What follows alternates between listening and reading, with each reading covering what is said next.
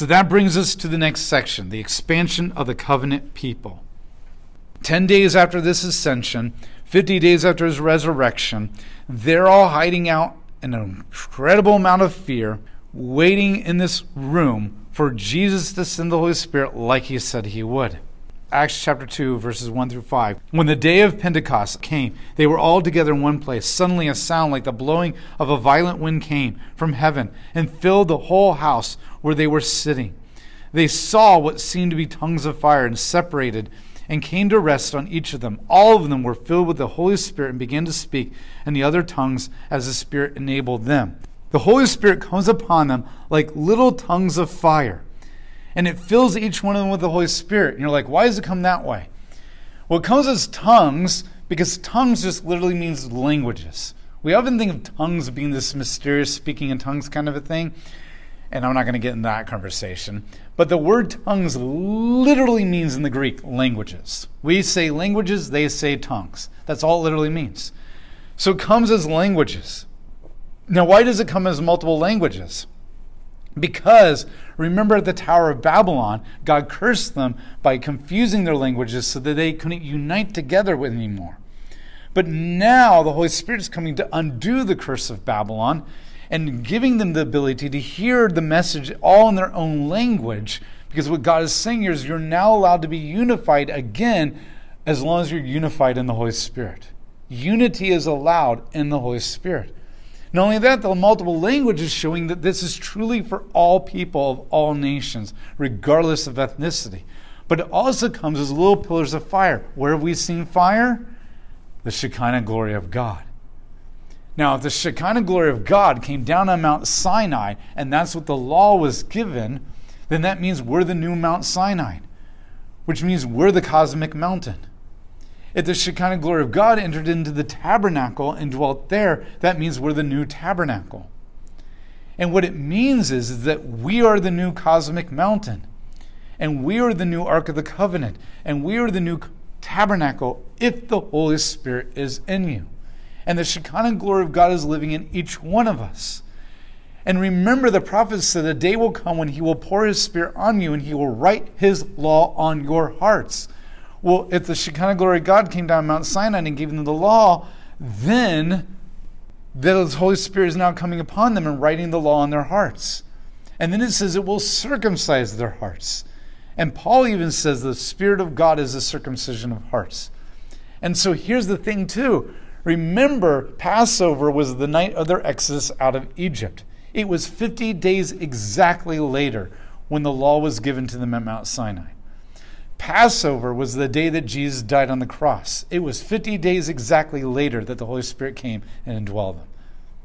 It means that we are now the new tabernacle, the new cosmic mountain of God. And the law is written on our hearts through the Holy Spirit, not on stone tablets. And this is why Jeremiah says that a day will come when you won't need anybody to tell you the will of God, because the will of God will be written on your hearts, because you are the divine council of Yahweh. We are not taken up into the divine council of Yahweh. The divine council of Yahweh has been put into us. And we don't need a prophet to come and tell us what God's will is. We are all prophets, and we all can know the will of God. Now, can I always trust myself to correctly hear God all the time? Heck no. But can we come together as a body of Christ and pray together and all hear God speak to us the same way? Yes. And when you say, God told me that you should be, I should be, thank you. Maybe I haven't been listening to God lately. I will pray about that and see if He tells me the same thing too. I'm not completely and utterly dependent upon you now. And I don't mean that in a bad way.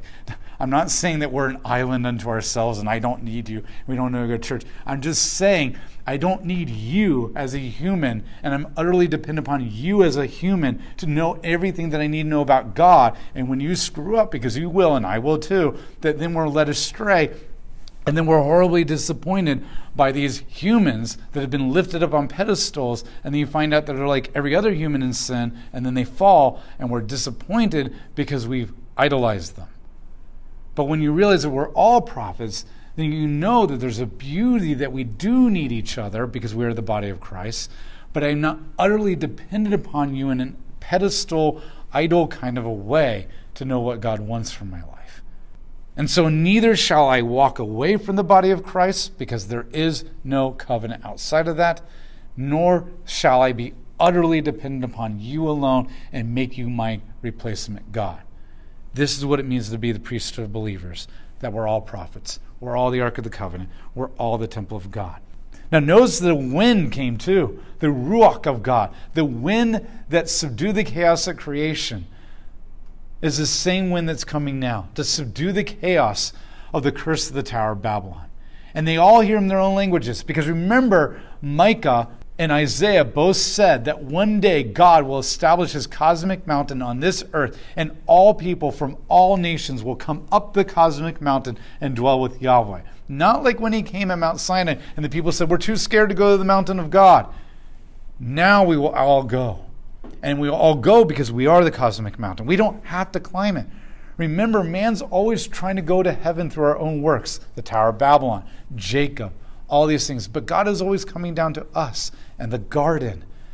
When he came to Abraham and appeared to him, when he came down in the tabernacle, when he came down on Mount Sinai and invited them to join him, when he came down in Jesus Christ as his son, when he came down in the Holy Spirit, and in Revelation, he's going to come down, bring heaven to earth. God is always coming down to us because we can never ascend the mountain of God. We're not capable of doing it. Just as the Shekinah glory of Yahweh wrote the law on tablets at Mount Sinai, so now the Holy Spirit was writing the law on the hearts of the believers. This was the beginning of the circumcision of their hearts, when they would be transformed into the people who would have the desire and ability to love and obey Yahweh. Romans 2 18 through 19 says, for a person is not a Jew who is one outwardly, nor is circumcision something that is outward in the flesh. But someone who is a Jew is one inwardly, and circumcision is of the heart by the Spirit and not by the letter. This person's praise is not from people, but from God. Romans 12, 1 through 2. Therefore, I exhort you, brothers and sisters, by the mercies of God, to present your bodies as a sacrifice, alive not a dead sacrifice. You don't have to sacrifice yourself like the pagans. You don't have to sacrifice an animal like the Jews. You present your own body as a sacrifice, but it's living. You don't have to kill yourself. You don't have to kill something else because Christ has already died for you. But you still sacrifice your life to God, meaning you present it to Him and you serve Him and you obey Him and you allow Him to change you, to become holy, to be unique unlike anything else in all of creation because you're allowing God to use you in a way that nobody else is being used. To be pleasing to God because you're submitting to the Spirit and actually allowing it to transform you, which is your reasonable service. This is your expanded garden. Remember the priests and the garden were called to work. This is the same word used of the priests working in the tabernacle. This is your service. Do not be conformed to this present world, but be transformed by the renewing of your mind so that you may test and approve what is the will of God. It's not the heart that needs to change, it's the way that we think. It's the mind that desires things, it's the mind that makes choices, it's the mind that thinks. That's what needs to be changed. So that you may prove the will of God, what is good and well pleasing and perfect. We now have new hearts. So, in some ways, this world is still under the hold of Satan. But in other ways, we have the ability to redeem it and take it back because Christ is in us. We couldn't take the world from Satan because our hearts were hard and Israel constantly failed. But now that Christ is in us, and Christ has the ability to redeem, He has the ability to conquer sin, death, and the devil. Then, as we submit to Him and we're led by the Holy Spirit, then we can actually subdue the garden and expand it, drive out the serpents, and take the kingdom back from Satan as we obediently follow Christ day by day by day, as we bring evening into morning, like God did at creation. Jesus becomes what Adam could never do and what Israel could never do. He becomes what Adam failed to do, and he becomes what Israel could not do. So that now he can indwell us and give us the ability to do what Adam and Israel were meant to do if we rest in him, if we submit to him. We are Ezekiel's temple.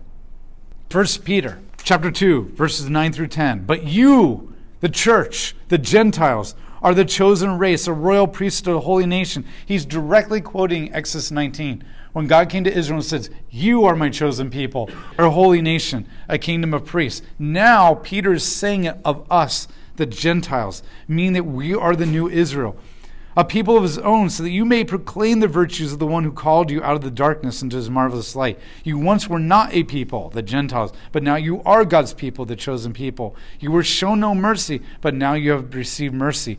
This is quoting from Hosea when Hosea said that of Israel You are not my people, but now you will be my people. And so what he's saying is that we are the new Israel. If Jesus is what Israel could never be, and Jesus is Israel being born to Israel, and he's in us, then that means by faith we are Israel. And it means by faith Israel can come back to God too. The disciples become exactly this. They were empowered in the book of Acts and emboldened through the Holy Spirit. Remember, they're all cowering in fear. And they're like, oh, please, Rome, don't hurt us. Now, I don't blame them. Any of us would be like that. They didn't have the power to change Rome. But when the Holy Spirit comes upon them in power, just like Jesus said it would, all of a sudden now they're emboldened and empowered. And they're willing to die. And they're willing to speak. And they're willing to go out and change Rome, the Roman Empire, through the message of Jesus Christ and through the miracles that he gives them. And so they do exactly what he does the book of Acts, they start in Jerusalem, they go to Judea, they go to Samaria, which is non Israelites, and then the ends of the earth, which are definitely non Israelites. The covenant people of Yahweh through the Holy Spirit were doing what Israel had failed to do in the image of God. But the early believers did not move out to other nations like they had been commanded to do until they began to get persecuted once again, they're not exactly completely 100% sinless because this is going to be a process that we're going to learn about later through Paul. And once Stephen is killed and the Jews are persecuted in chapter 7 of Acts, then all of a sudden they actually begin to scatter. And they go out into all the world like God told them to do. They go into all the nations. One day, Jesus appeared to the Jewish Pharisee Saul Saul was in training to be a Pharisee. And in fact, Saul says later that he was going to become the Pharisee of all Pharisees. He was going to be the head of the Pharisees. Jesus rebuked him for persecuting the Christians who were his people. This experience was so powerful that it changed Saul's life. He dedicated all of his knowledge and skills to the understanding the character and the story of Yahweh's redemption in the First Testament and how it led to Christ. His name was changed to Paul, and he became a great thinker, missionary, and a key person in the formation of the early church. He is the great example of not only the most ultimate enemy of God, killing God's people, but also the Jews who had rejected Christ becoming a Christian. The book of Acts is the narrative chronology of the events of the early church. But at the same time, the epistles, Galatians, Ephesians, Colossians, 1st, 2nd Corinthians, Romans, Jude, all those books are being written during this time period. So, like Kings is the historical narrative events of the early Jews or the First Testament, and the prophets are the words of the prophets during that historical narrative, it's the same thing now. Now you have the historical narrative of the book of Acts, with the epistles being the words of the prophets because we're all prophets, writing to you and helping you unpack everything. The covenant people of Yahweh, through the Holy Spirit, were doing what Israel had failed to do to be the image of God, subduing the chaos and driving the serpents out of the garden. So during this time period, there are two major shifts that begin to happen in the book of Acts in the early church. First, it had become very clear at this point that the Jewish leaders and the people as a whole had rejected Christ and his covenant. It was becoming clear that the Jews were not going to embrace this. Second, Yahweh was actively pursuing the Gentiles and their first inclusion in the covenant community. It's becoming clear the Jews want nothing to do with Christ, and it's becoming clear that God is actively pursue, pursuing the Gentiles in a way that Israel has never seen it before. We kind of already saw this in Christ's ministry. The fig tree was the national symbol of Israel. And one day Jesus preaching at the end of his life, and he came to the fig tree and he noticed that the fig tree was producing no fruit. It was a symbol of Israel. And then he cursed it. He cursed it because it was being judged by God. Then, a week later or so, he comes back to that same tree, and the tree is dead. Because remember, John said, Repent, for the kingdom of God isn't near, and the axe is already at the tree. Now, God was giving them one last chance in the Holy Spirit and the new prophets that we call the disciples. And so now Israel was clearly rejecting this again. Peter in chapter 2 even says this You killed the prophets. You did this. You killed Jesus. You, you, you, you, you, you. And now here the Holy Spirit is making it clear. And now you have the resurrection. What will you do now? If you reject Christ, he may be done with you. This is becoming increasingly clear. Now, the earliest Christians are also Jews. The leaders are Jews. Many, many, many, many more people in the church are becoming Gentiles. However, the leadership is still the Jewish leadership. And they're struggling with this because they're the chosen people. And they everybody should follow the law. But at the same time, we can't deny what God is doing, and we know that we should be open to everybody. So they struggle with the inclusion of the Gentiles. They struggle with how much to put them under the law. And they begin to ask whether circumcision should be required in order to be saved, in order to be included in the covenant community. And Paul challenges them on this idea. And he says, You've missed the whole point. All that was required for salvation was faith in Jesus to become a part of the promises of the Abrahamic covenant. And Paul, his writings, Romans and Galatians, are going to all be about the fact that Christ fulfilled the law. And by fulfilling the law, he met all the requirements of the law. But now he indwells us. And if we submit to him, we meet the requirements of the law. So therefore, it's insulting to go back to the law and say we should follow it when the one who has fulfilled the law and is better than the law is in you now. Why would you reject that and go back to the law? It's like if somebody is offering you an incredible butter steak, why would you say, No, I'm okay, I'll just do bologna? And this is what Paul is saying. He's saying, no, no, no, no. And Paul's also saying this outward circumcision was only a foreshadow of the internal circumcision that would happen one day. And this is even the law. He points out the fact that even the law says that it's meant to be replaced one day. The very law, Jeremiah 31, says a new covenant will come and replace it. The very law says that you need to be circumcised in your heart.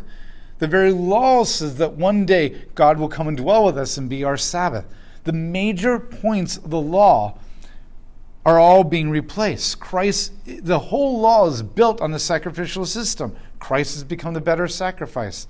The whole law is pointing to a better um, um, way to be followed one day.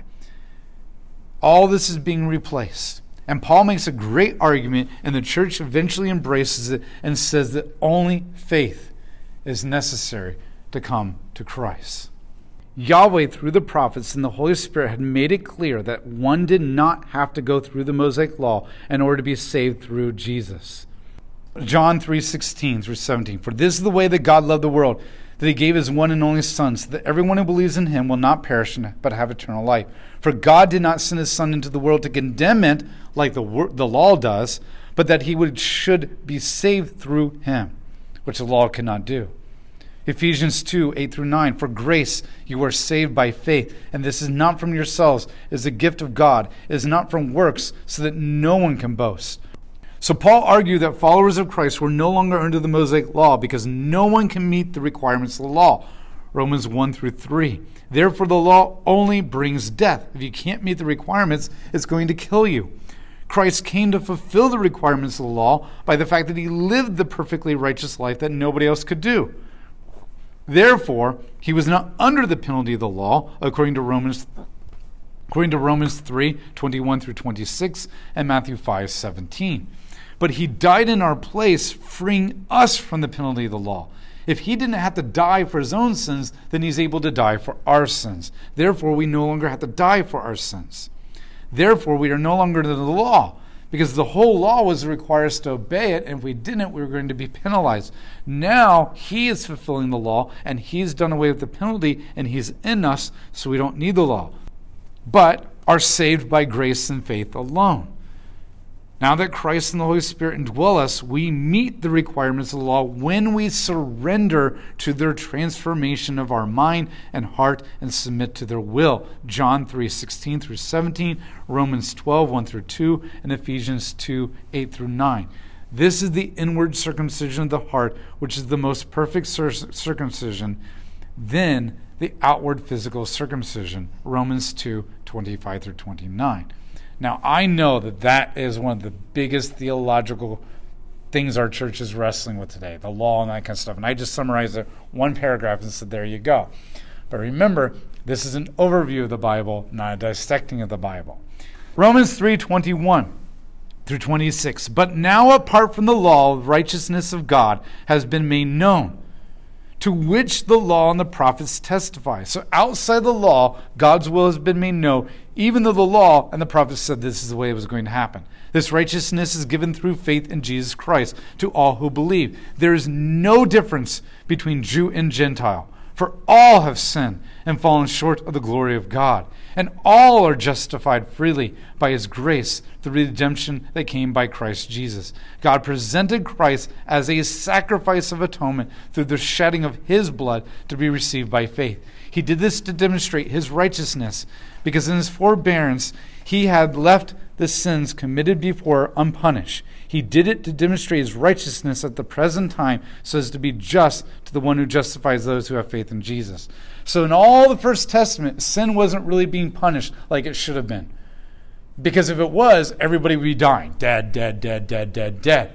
But God showed his grace and allowed you to continue to be living, even though you violated the law, but that means sin isn't really being punished. So in Christ, he now meets that. In Christ, Christ becomes our death atonement, meaning that none of us have to die now because Christ died in our place. But he also is dying in our place, which means he is the grace of God. Remember, if you're showing somebody grace, you're not being just. If you're being just, you're not showing somebody grace. The cross is the only place that both can happen. God is justly punishing all sin in Christ, and God is showing you grace by the fact that He's doing it on your behalf and you don't have to die. Romans 8, 1 through 4. There is therefore no condemnation for those who are in Christ Jesus. It doesn't say, therefore, there's another sacrifice and another sacrifice, and another sacrifice, and another sacrifice to atone for you. It says, in Christ Jesus, bam, it's all done. No condemnation anymore. For the law of the life giving Spirit in Christ Jesus has set you free from the law of sin and death. For God achieved what the law could not do because it was weakened through the flesh. The law couldn't help you, it was words on stones that told you what to do, but it didn't live in you and give you the power to actually obey or want to obey. Therefore, it was left to only your own strength to obey the law, and you couldn't. By sending his own Son in the likeness of sinful flesh, and concerning sin, he condemned sin in the flesh, so that the righteous requirements of the law may be fulfilled in us who do not walk according to the flesh, but according to the Spirit. You don't have to obey the law in order to become part of the covenant. You don't have to become Jewish in order to become part of the covenant. Clear that Yahweh had accepted the Gentiles in the covenant community by faith in the First Testament. This is also made clear through Jesus' ministry and Yahweh's vision to Peter of the clean Jews and the unclean Gentile animals that were now all to be included in the kingdom of Yahweh. So, Acts chapter 10, Peter sees a vision of all these clean and unclean animals. In the First Testament, the unclean animals represent the Gentiles, and the clean animals represent the Jews. And God was saying, Don't mix with the Gentiles because they're horrible, pagan, evil people, and you are incapable of hanging out with them and not becoming like them i.e., the entire First Testament. So don't do that. But in Acts chapter 10, God says, eat everything. Peter's like, oh my gosh, I can't do that. It's unclean. And God's like, no, no, no, eat everything.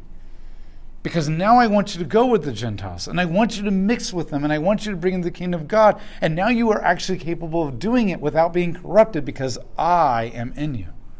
The Holy Spirit's in you. Now, don't be unwise and just hang out with people that you know. Like, if you got an alcohol problem, don't go out and hang out with a bunch of alcohol. If you got a lust problem, don't hang out with a bunch of strippers. I know these are extreme examples, but I'm not going to go into. Don't be dumb And don't do too much time with people if you know they are easily lead you. We need to be in the body of Christ too. So that's why we gather as a community to become strengthened, to be discipled, and know the will of God. And we pray and we submit to the Holy Spirit so we can go to the believers, the, the non believers, the Gentiles, and we can mix with them, we can talk to them. But when we notice that we're becoming weak and tired and easily influenced, and we withdraw like Christ did, and we spend time with God, the body of Christ, and we get nurtured. And so there's this rhythm. And then I bring you into my life so then I ask you, call me out. If you notice that I'm not seeing the warning signs and I'm spending too much time with things I shouldn't, call me out and pull me back in. And then we work together as a priesthood of believers, going to the Gentiles, going to the non believers. So this is what God is saying. You're able to do it now because I am in you. Yahweh was moving away from the Jews and the Gentiles and the new covenant people of Yahweh because the Jews had rejected Jesus, their Christ. But this did not mean that the Jews were no longer the chosen people. For this was out of them that Jesus had come, and it was to them that Yahweh had promised to restore them one day. They were merely in time out. One day the Jewish people as a whole would come back to Yahweh, and one day the tree, the Jews, the grafted branch Gentiles, would be the whole united covenant people of Yahweh how the Jews fit into things like, hey, they're the chosen people of God, and God made all these promises to them, and He's got to fulfill the promises, but they're not fulfilled yet. But yet at the same time, they're no longer the chosen people, and we're the chosen people as the church. Yet, how's, how does it all work? The best way that I've had to think about it is they're in timeout right now. When I put my daughters in timeout, I'm not kicking them out of the family. I'm just saying if you refuse to be a loving, kind person in the family and you want to hurt everybody, then you cannot hang out with us right now. But by putting you in timeout, you'll realize that you're missing out on the family and you'll want to change your behavior and come back. And then you can join the covenant community. Now, that only works so far if the Holy Spirit is not working in their lives, because that doesn't ultimately change people, just time out. But it does give them time to calm down and think about things, and then maybe we can have a conversation about the Holy Spirit. And that's what he's doing with the Jews. You refuse to obey, you refuse to accept me. But I'm not done with you because I made you promises and you're my people. But you're in timeout right now and I'm picking in new people. But when you're ready to come back and join us, I will give you the ability to come back and the desire to come back when I give you the Holy Spirit. And then both the Jews and the Gentiles will be united together as one body in Christ. That's the idea. Now, I know it's a lot more complicated than that, but that's the summary. Ephesians chapter 2, but you are a chosen race, a royal priesthood, a holy nation, a people of his own, so that you may proclaim the virtues of the one who called you out of darkness into his marvelous light. You once were not a people, but now you are God's people. You were shown no mercy, but now you have received mercy. Therefore, remember that formerly you, the Gentiles in flesh, were called uncircumcision, but by the so called circumcision that is performed on the body of human hands, that you were at the time without the Messiah, alienated from the citizenship of Israel, and strangers to the covenant of promise, covenants of promise, having no hope and without God in the world. But now in Christ Jesus, you, who used to be far away, have been brought near by the blood of Christ. For he is our peace, the one who made both groups into one, and who destroyed the middle wall partition, the hostility, when he nullified in his flesh the law of the commandments and decrees. He did this to create in himself one new man out of two, thus making peace, to reconcile them both in one body to God through the cross by which the hostility has been killed. So, what he's saying is not only did God break down the barrier between Yahweh and man, the veil and the Holy of Holies, to unite us together once again for the first time ever, but he also broke down the barrier wall, the courtyard fence between the Jews, the covenant people of God, in the courtyard and the Gentiles outside. Remember, many tall gates, really small walls. And now the Gentiles and the Jews are brought together in one group. So God and humans, Gentiles and Jews, all brought together in one body. He came and preached peace to you who were far off, and peace to those who were near, Gentiles and Jews, so that through him we both have access to one Spirit to the Father. So then you are no longer foreigners and non citizens, but you are fellow citizens and the saints and the members of God's household, because you have been built on the foundation of the apostles, the prophets, with Christ Jesus. The apostles are the Gentiles, the head of the Gentile church, and the prophets are the head of Israel. With Christ Jesus himself as the cornerstone, and him who the building, being joined together, grows into a holy temple in Yahweh in the Lord, in whom you are being built together into a dwelling place of God and the Spirit. We are the stones being built into the cornerstone of Christ to become the new temple, the new tabernacle, the new Ark of the Covenant, Jew and Gentile. Paul and the disciples continue to branch out past Judea to many peoples of all ethnicities, nations, social status, genders. People of all kinds came to faith in the gospel of Jesus Christ. And the church was fruitful and multiplied as it filled the world. Yet at the same time, the powers and the governments represented the kingdom of Yahweh and the threat it posed to their power hold. And they persecuted the church. Yet the church grew all the more and looked forward to the second coming of Jesus Christ, the new Jerusalem. That's what you and I are living in now. We are living in this the church era, the expansion of God's kingdom, not the, the Garden of Eden, sorry, not the restoration of Garden of Eden. You and I are living in the expansion of the covenant people. We are the book of Acts continued. We are what the disciples are. We are the body of Christ. We are the temple of God. We are the Ark of the Covenant. We have the Shekinah glory of God living in us, transforming us by the renewing of our mind. When we submit to God, we actually have the ability for the first time ever to do what Israel could never do because Christ is in us, to actually go out, subdue the chaos, drive out the serpents in our neighborhoods, in our workplaces, in our institutions, and begin to expand the garden. Not just bring people into Christ so that they can receive the Shekinah glory of God, but to also expand the garden and subdue the chaos in the institutions around us so that psychology will be done in a godly way, so that banking will be done in a godly way, that hospitals will be done in a godly way, politics will be done in a godly way. We're not just to save people, but we're to change institutions to produce fruit, to be a garden. And you and I, each day, are to end every day saying, Have I brought more morning to the day, order, or more evening, chaos? This world is full of serpents. And just like the disciples, we are the prophets. We are the kingdom of God. We are the temple. We have the Shekinah glory. And when you pray and you submit to the Spirit and do in His power, not our flesh, we can do what the disciples did in Acts subdue the chaos, drive out the serpents, expand the garden. We have the ability to do what we were meant to do in the Garden of Eden. Yes, there's way more serpents than there were for Adam and Eve. And the garden is not as fruitful as it used to be. But we have the ability to do it when we're in Christ.